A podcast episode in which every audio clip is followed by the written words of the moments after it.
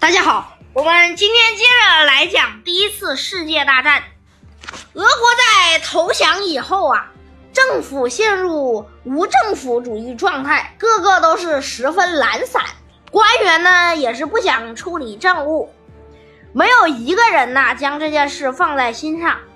而刚上台的俄国的新共和政府，本来想好好的处理俄国事务。但是没有人愿意听他们的呀，于是咱们之前说的伯罗西洛夫，他同意了俄国临时新政府的方案，就是再发动一次攻势，去打谁呢？打奥匈帝国。伯罗西洛夫跟当时沙俄临时的共和政府讲，说我只要能赢，你呢？就可以树立起更高的威望，在人民心目中，你就是神了，你就能当俄国的统治者。这样子，我们谁都好办。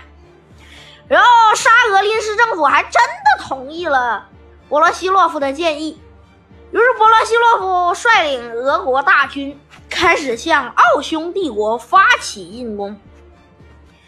但是，奥匈帝国。已经不是当年那些弱者了，他们已经被德国训练的特别强大。德国人已经接管了奥匈帝国的大部分指挥职务，因此啊，很多高级军官都是德国人。可伯罗西洛夫不知道啊，他就觉得奥匈帝国还是土包子，还是按照之前的方法。也就是大点突击，然后包围奥匈帝国。可是没想到的就是，奥匈帝国比以前能打多了。伯罗西洛夫派出大量的装甲兵以及重火力的机枪兵，想挡住奥匈帝国。可是奥匈帝国发明了历史上跟德国人学来的第一招反坦克战术，类似于突击队。突击队呢？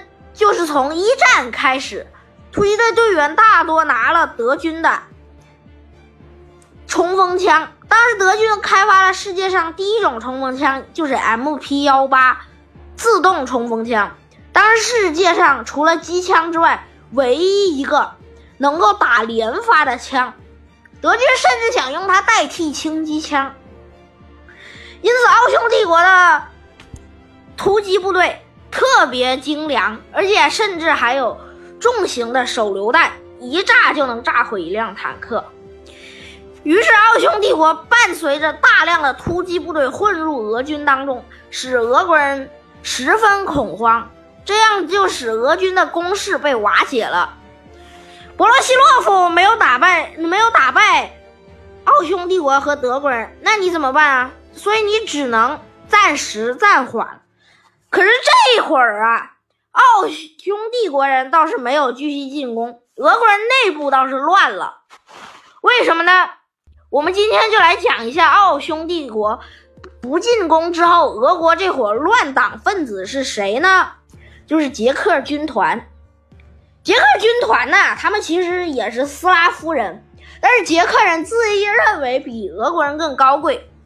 可是他们呢，又认为俄国人跟他们是同种同宗，因为都是斯基诺夫维奇诺娃，名字都一样，说的呢也都是俄语。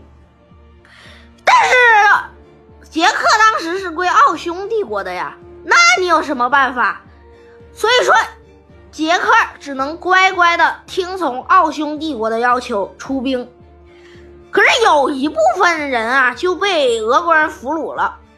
可是俄国人俘虏他们之后呢，觉得他们这些人啊跟自己是一样，而且他们也不想再帮奥匈帝国人打仗了，他们想加入俄国军队。于是呢，他们就把他们编成了好几个旅，然后又编入俄国人的军队里，也就是著名的捷克军团。捷克军团战斗力很强，跟那些老弱杂牌的俄国兵是不能比的。那些俄国兵根本就打不过奥匈帝国，而捷克人却骁勇善战，打的德国人和奥匈帝国人呢能打个平手，这个是很难得的。因此这个样子，他们就得到了很大的支持，而且立马扩编人数，一下子呢从几千人扩编到了两万人，而这两万多捷克军团呢，在俄国人心目中就是最能打的一支部队了。可是好景不长啊，俄国临时政府面临倒台的危险。就在俄国临时政府倒台之前啊。奥匈帝国就希望建立自己的国家，可俄国人不同意啊！你想，你来了俄国人这儿，你还能逃吗？俄国人的信用用你说吗？因此，这个捷克人就是特别生气。而且还有一件事，他们在一九一七年的时候，捷克已经独立了。那你捷克一独立，谁还想打仗啊？那不都回家看老婆孩子去了？那就没有人留留在俄军中打仗了，但是俄国人也没办法管他们呢，因为他们是最能打的，你又打不过人家，你说你怎么办？你只能把人家送回去了。因此啊，俄国只能把奥匈帝国的人装上火车，想送回奥匈帝国。可是当时啊，有很多奥匈帝国的人被俄国俘虏了，那些捷克军团的士兵想回捷克。而他们坐的车跟奥匈帝国俘虏坐的车正好是在一条轨道上行驶的，因此啊，就老晚点儿，然后一晚点儿就生气。于是呢，奥匈帝国人也不给这些捷克人面子，就说你们这些人本来是归我们的，但是你们却竟然敢叛国，你们捷克算什么呀？我们奥匈帝国才厉害。因此啊，双方就经常打架。甚至有把对方给打肿的，甚至还有打瞎的。再一次，哎，一个奥匈帝国的士兵扔出一块砖头，砸伤了一个捷克军团的士兵。当地的捷克另一个士兵处死了那个奥匈帝国的俘虏。这一下事儿可整大了，俄国临时政府下令处死那个杀人的捷克军团的那个杀人的士兵。并且呢，解散捷克军团，这样的捷克军团特别生气，直接占领了当时俄国政府的周边城市，之后在当地建立起了武装政府。之后，捷克军团的人一路大砍大杀，一路往东打。就在这个时候啊，俄国也特别不稳定，现在有三方势力：俄国临时政府。北边由高尔察克海军上将领导的政府，然后右边又由邓尼金领导的南方政府。俄国现在四分五裂呀，因此这个北方的高尔察克呀，就试试图拉拢捷克军团，说你要是能帮我，我就送你回家。我这个人是讲信用的。因此，这个尊贵的高尔察克想拉拢他们，结果这帮捷克军团的人呐，真的同意了。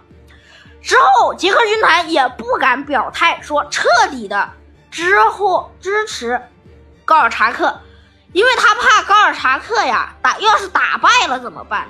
而且高尔察克是一个海军将领啊，你去指挥陆军，你能行吗？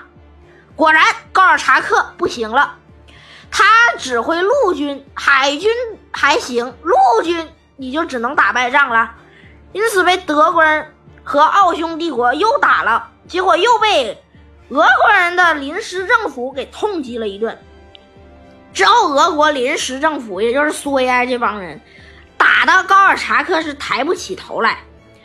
高尔察克本来想逃走啊，可是呢，他逃不走了，因为高尔察克的火车被扣押。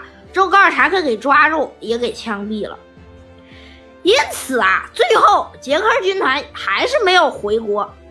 那没办法，就继续抢了一堆黄金。但是俄国人受不了他们了，说：“你们这帮孙子在我们这抢了多少东西？说赶紧把你们送回去。”因此，最后双方还是达成了协议。大部分的捷克军团啊，都坐着这个火车到西伯利亚。之后呢？再坐上船回到了捷克，他们走的时候啊，带走了一百吨黄金，在捷克开了一个军团银行。军团银行上的旗呀，还是挂着捷克军团的军旗。